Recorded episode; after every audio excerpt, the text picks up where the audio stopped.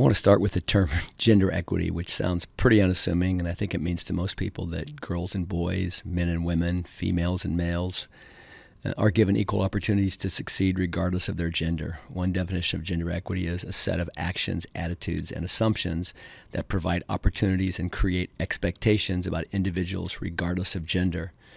Uh, what we're going to do today is we're going to elaborate on the concept of expectations. And uh, as a program note, I'm not going to get into the issues around transgender or non binary or anything else beyond the topic of how we view and train and treat male and female athletes and the similarities and the differences. I think i will just stay within those guidelines. Um, when I first started coaching volleyball, I was a former college football player and a track athlete, and I didn't know anything about the sport of volleyball, and I knew even less about coaching females. I remember when I first started coaching, every year the first thing I always say was, I'm going to treat you like an athlete, I'm not going to treat you like a girl. And to me, that was the ultimate compliment I could pay someone because it meant that I viewed them as, as they were all equal from the start without any need of special or preferential treatment. So to me, that was, you know, I was very proud of the fact that I wasn't going to discriminate in any way because of gender. And um, you know, I came out of the 1970s as, as an athlete, and I remember the first day of football practice in uh, my ninth grade year because we went. I went to a small school. We played flag football in junior high, and then my first year of tackle football in ninth grade. I mean, we ran a mile for time in full pads the first day, and uh, it was hard. Uh, we were never allowed water during practice, and we sometimes ran sprints after practice so late. I remember the coaches pulled up the cars to the field so the lights could be on, so we could keep running. And uh, basketball was similar. I mean, we ran suicides until we thought we were going to drop. Uh, the general consensus seemed to be that you know exceptional hard work. Uh, to the point of struggle and suffering would ultimately make us stronger and tougher, and both physically and mentally. And at no time I, I never took it personal, or I felt like I was being treated differently and we just all worked as hard as we could and did the work that was asked of us. And I think if we we all knew down deep that if we didn't like it, we could quit at any time. I mean, people were always quitting teams, and it was our choice to either participate or not participate. So, um, but I think a lot of people who grew up when I grew up, I mean, there was a, there was a lot of physical demands placed on your body because it was looked at as it was going to make you a tougher, stronger individual. Um, I do think there is some issue with you know in today's society if young athletes uh, love that what we call the grind if they love that grind as much as you know athletes did in, in past decades. And i think right now we have so much going on in society. There's so many distractions for young kids. You know people are trying to build their brand. They're trying to do all these other things. But i guess the question is do people just do, do young athletes like to work as hard as they used to. And I, I don't know if there's an answer to that. Uh, again, I, as I've told you, there's going to be lots of questions in this podcast, maybe not lots of answers. But uh, there is some indication from talking to lots of coaches in different fields uh, that it's just much harder to keep the kids working now because they have so many other distractions in their life. And with that is going to come uh, you know, different levels of focus, different levels of commitment, different levels of intensity, different levels of being able to overcome uh, difficult situations. Uh, but I think that is one of the questions. I mean, I remember when I was a, when I was a young athlete growing up, one of my heroes, one of my idols was a, was a basketball player named Pete Maravich. And Pete Maravich was uh, played at LSU back in the late 60s, I think, early 70s, and he averaged 40 some points a game before there was a there was a three point line. Uh, and he was just he was known he was famous for his his workouts. I mean he would and he, a lot of it was just stuff he did on his own. He would dribble a basketball to town dribble it back home. He would go to the ymca and practice hours and hours and hours on end. I think on youtube there's some stories about pete maravich and just you know how uh, his workouts were pretty much infamous for the work he did. But and I think other players like Jerry Rice in football, he's you know he's legendary for the work he does. And I, I just think the greatest people at what they do, you know, their work ethic and the time they were willing to commit to be great are almost legendary. And I think one of the things that people wonder right now is, you know, with everybody trying to build their brand and, and be so active on social media and do so many other things, are athletes working like they used to? And I heard uh, it might have been Joe Burrow from the Cincinnati Bengals said recently that you know you you have to be willing to work in silence or or anonymity. You've got to be willing to do the work without anybody watching you, without anybody knowing you're doing it. Just it's just one of the things that you've got to do. And so I think that's one of the things that you know we look at all, as well because are our players working as hard as they always have? In probably seven, eight years into my coaching career, I started to gradually understand that while I wanted to work and push my players, just like I'd been pushed as an athlete, uh, coaching girls was not really exactly the same as coaching boys. And I mean, don't get me wrong, I coached a lot of girls who are they're 100% badass in terms of grit and toughness, and they take everything that you throw their way and they give it right back. And you know, literally the toughest athletes I've ever coached have been female athletes. But we have about 50 girls teams here in our program. We also have 20 over 20 boys teams, and one of the things I do is I see differences daily in the terms of group dynamics between boys and girls, and uh, you know just the work that they do and the work that they have to do and the work that you can ask from the, the group in general. I'm not talking about the top of the pyramid. I'm talking about across the board the expectations and what we're going to do in this podcast is we're going to explore how athletes are treated because of their gender. And there's going to be a lot of questions, probably no answers, but a lot of questions.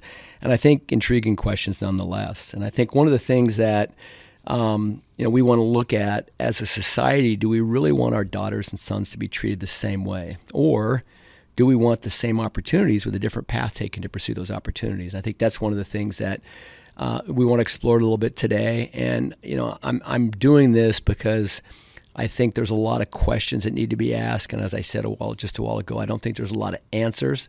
But there are a lot of questions, and I think we want to examine. Uh, the thing we do as coaches is we always ask why we do things the way we do them. If we don't always question, and if we can't ask honest answers or ask honest questions and get honest answers, then we don't grow and develop. And I was recently exchanging a, a text with a Division One coach who happens to be a female who coaches a different sport. And we were discussing the issue of coaching and training female versus male athletes. And she's coached female athletes for her whole life. I mean, probably 30, 40 years. Uh, and I told her there's a saying that females need to bond before they can battle, and males use battle as a way to bond and grow closer. Uh, you know, it's kind of a common common denominator that people say men battle to bond and women bond to battle. And her response was one word truth in capital letters with an exclamation mark. Uh, and then she sent me the following message, which is pretty telling. She said, We share our facility with the men's team, and I see it all the time. Both teams have the same purpose and end goal increase performance on the field. We, the women's team, worked with our sports psychologists on deepening relationships through communication and vulnerability. The men's team just did a punt, pass, and kick competition.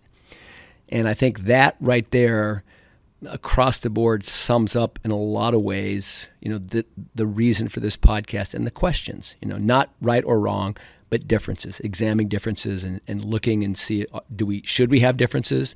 If we have differences, is that gender equity? Um, so I think from this, it sounds like you know there's more than one path to reach the same result and the goal. And then, if that's the case, then the next question is: Does one of these two paths ultimately create a stronger, more complete athlete? And also, is one path better than the other based on gender? I think those are all things that you know that we want to ask. I want to know the answers to those, and I know there are no answers, but I want to ask those questions. And I think another question, there's a lot of talk these days that involves the word grit. You hear the word grit a lot. I mean, uh, you know, in the last decade, it's used a lot more, and I think it just basically comes down to the things that, that we talked about in the 70s is just it's toughness. I mean, you, you know, you never quit, you don't give up, uh, you just have a lot of grit. And I think from there, the question is can grit be developed? Can it be nurtured? Can it be trained? Does an athlete either have it or not? Uh, and if it can be developed and trained, is there a best way to become the grittiest athlete possible? And I, I think that, you know, these are questions that we should always be asking and exploring. I think there's a lot of physiology and there's a lot of science behind everything that we do diet, nutrition, exercise.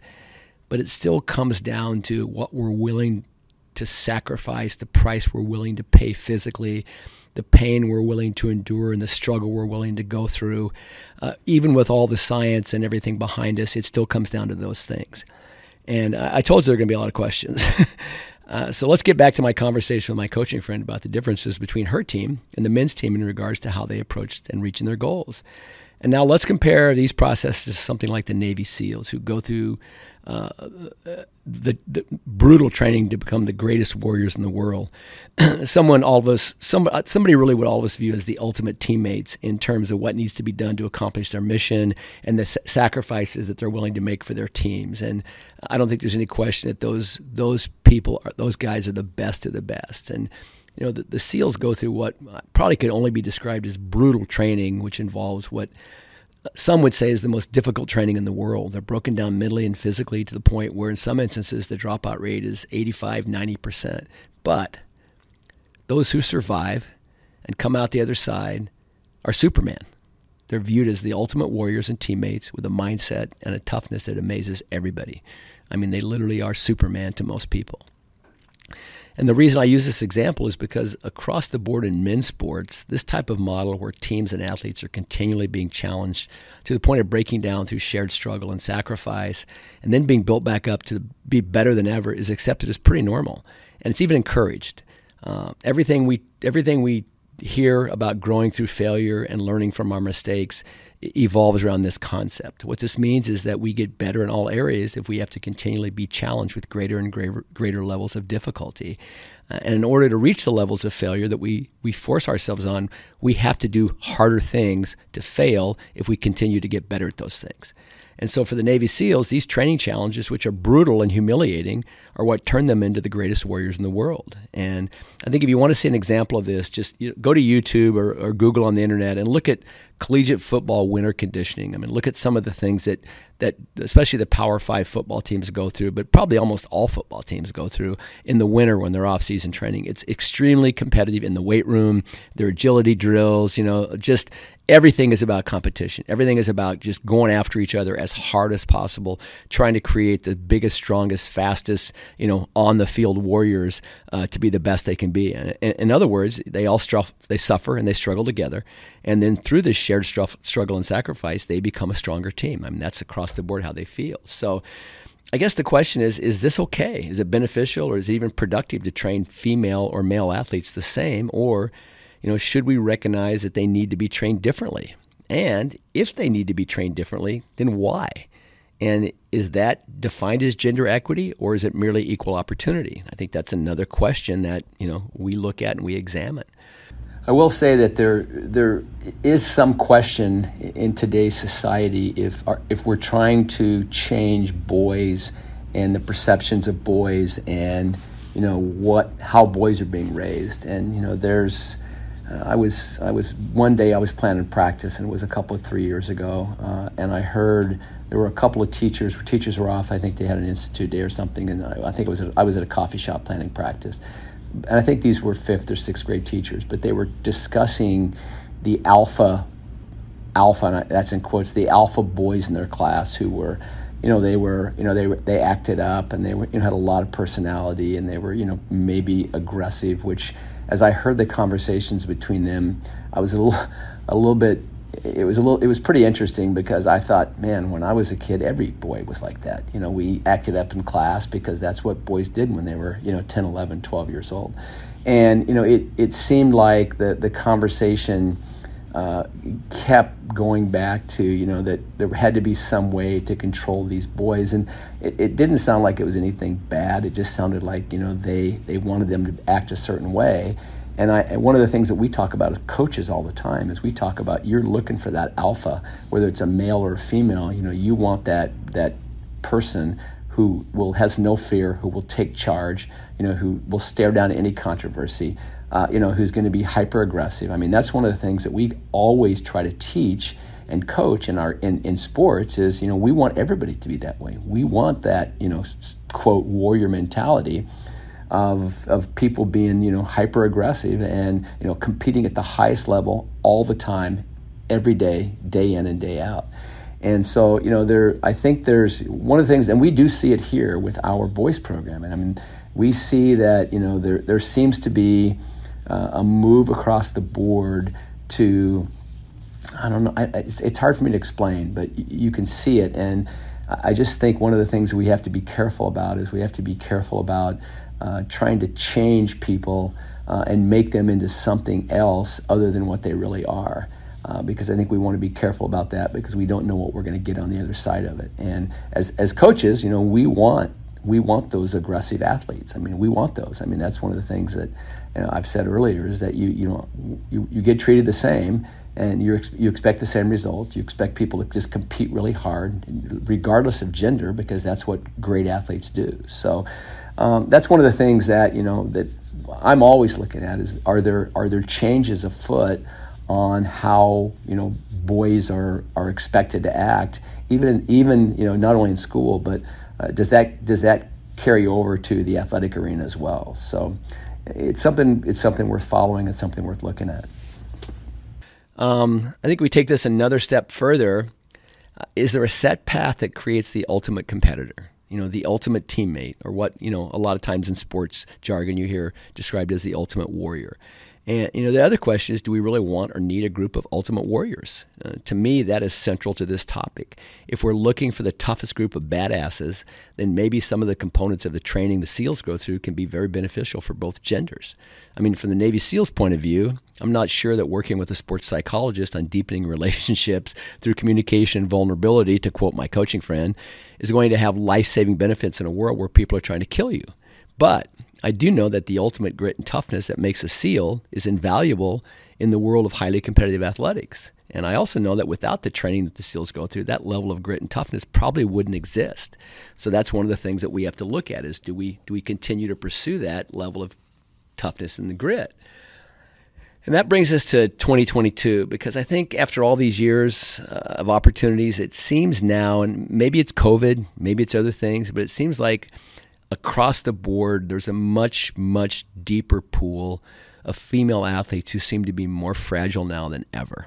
And you would think it would be just the opposite because of all the opportunities that have presented themselves over the last two or three decades. But that doesn't that doesn't seem to be the case. I mean, you know, we have in the last two or three years, we have high school kids whose parents will call and tell us that they need to take a mental health day and you know they're being destroyed by social media and cyberbullying and, and these are teenagers you know in high school and you know and i guess the question is you know I heard uh, not too long ago. I heard. I heard. I was sitting in a meeting. and I heard a, a, a, woman say, "You know, we send our young men off to war, and we send our young women off to counseling." And I'm not sure if that's completely true, but I, I also see it just from from being around it on a daily basis that there seems to be some issues that you know for some reason uh, we seem to be going in the wrong direction. And i'm not sure why. I've heard a lot of coaches talk about this issue that you know they have a lot of players who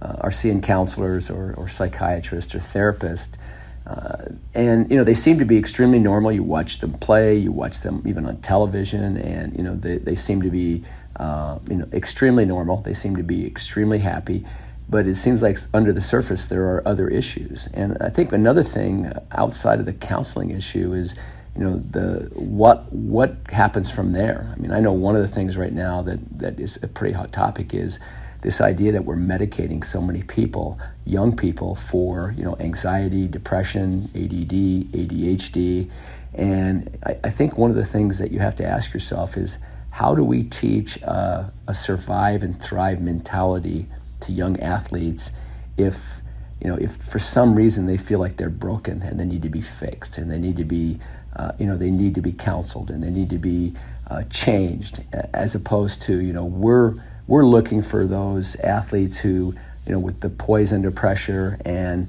you know they're able to go through these really demanding situations continue to get back up and uh, but if they're riddled with anxiety and they're riddled with depression and they see themselves as uh, you know needing help in a lot of ways, how do we have that athlete become the strongest person possible to get through all the things that in the past we thought if we went through these difficult times we would be better for it. We would we would be able to stand up and, and take a better punch next time because we had gotten up from the last punch. And another thing we look at is you know how how is this helping us be stronger? Is it helping us be stronger, or uh, you know, is it not? I think that's a good question to answer. I mean, one of the things that I've always believed is that the cornerstone of athletic greatness is is toughness and, and the word grit that we used before. And uh, the reason I say that is because if you're going to get to an elite level, you've got to climb over a lot of failure. And to succeed, you have to be able to repeatedly get back up after you've been knocked down. And that means over and over again because failure is the greatest builder of grit, toughness, and character. Uh, because anybody who continues to get back up after being knocked down and failing ultimately, you know, along the way becomes stronger, tougher, more resilient, you know, whatever words that you want to use um, you know, those are words that I think apply to that that person. So I think that we we have to ask ourselves. Um, do we want toughness to play a part in the success of our athletes? If we do want toughness to play a part in the success of our athletes, then how do we go about having our athletes acquire that toughness? And uh, you know, or you know, if we don't want it to be a key, key component, you know, as like a lot of concepts in days gone by, is there is it no longer a key contributor to athletic success? And if it's not, then what is? And I think that's one of the things we look at because um, you know we have to we have to we have to look at what are the most important factors that we look for to be highly successful. And you know if we look at you know athletes athletics as being you know the ultimate teacher of life and we know that life throws a lot of struggle your way, and we know life creates a lot of hardships. We know life throws things curve curveballs to you that you never think is coming. What's the best way to prepare young people for that? Is you know is the is the word grit? What does it mean? Does it mean and how do we acquire grit? I mean, I'll go back to you know the the the sports psychologist and deepening and furthering relationships through vulnerability and communication versus a punt, pass, and kick contest. I mean, is one better than the other? But is one necessary? Could the men have done what the women did, and could the women have done what the men did, and could the results have been exactly the same? I mean, could could the men's team have spent their time with sports psychologists, and could the women's team have done the punt, packing, punt, pass, and kick contest, and could it have been equal? I mean, I don't know. There's there's no answers to these questions, but the one thing there is is there's there needs to be a lot of questions because one of the things that we have done as a society, and I've been coaching 40 years, is that the the toughness and the grit that is developed over time by doing really difficult things I think creates some really really strong human beings and really great adults. And I, I you know I've coached thousands and thousands of players over the years, and we have some phenomenal alumni here. Uh, that have come out of our program. Thousands, you know, well over a thousand seniors have graduated from this program, and I know a lot of them still. And it's hard to describe the pride they take and the difficult things that they did when they were young, and how they attribute those things daily to how their life functions. And you know, they I talk I talk to them all the time at different times over the years. I've heard from so many of them who have said that I use the lessons that I acquired at sports performance. You know, my my commitment to excellence every day, and my attention to detail, and you know, the I survive mentality. Those guide my life, and those are the principles that guide my life on a daily basis. And I think across the board, those are principles that you know can guide our lives because we have, you know, if, if we have that strength and that determination and that never say die attitude, we're going to be pretty successful in in you know, withstanding all the the body blows and the punches that come our way in life. And I guess my question now is, do we do we continue to try to acquire that? Are there new ways to acquire that? Or, you know, is is old school as far as just we're going to work really hard. We've got some shared struggle. We've got some shared sacrifice.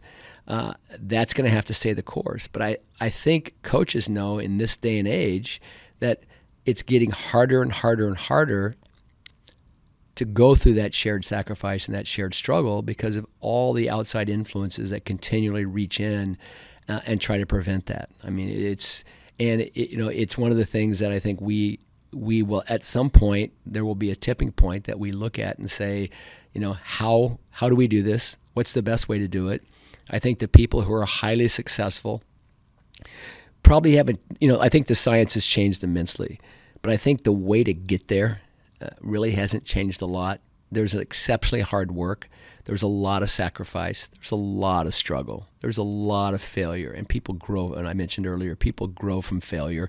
They're much better off from failure.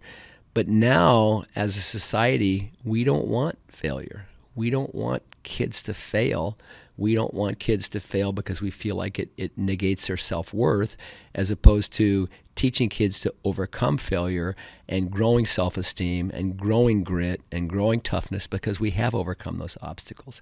Uh, instead of taking the obstacles away, do we need more op- do we need more obstacles? Do we need do we need tougher tougher and more demanding situations, uh, you know, in the right context that allow us to even grow stronger and better. So, um, like I said, there's there's no there's no set answers for this.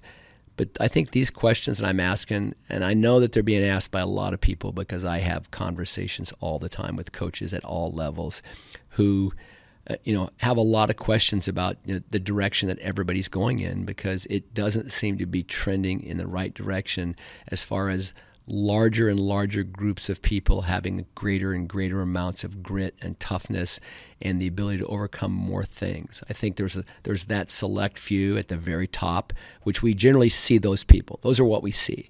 And again, I'll go back to what I said at the beginning. Maybe COVID has had. I'm sure COVID has had a lot to do with this because it's destroyed.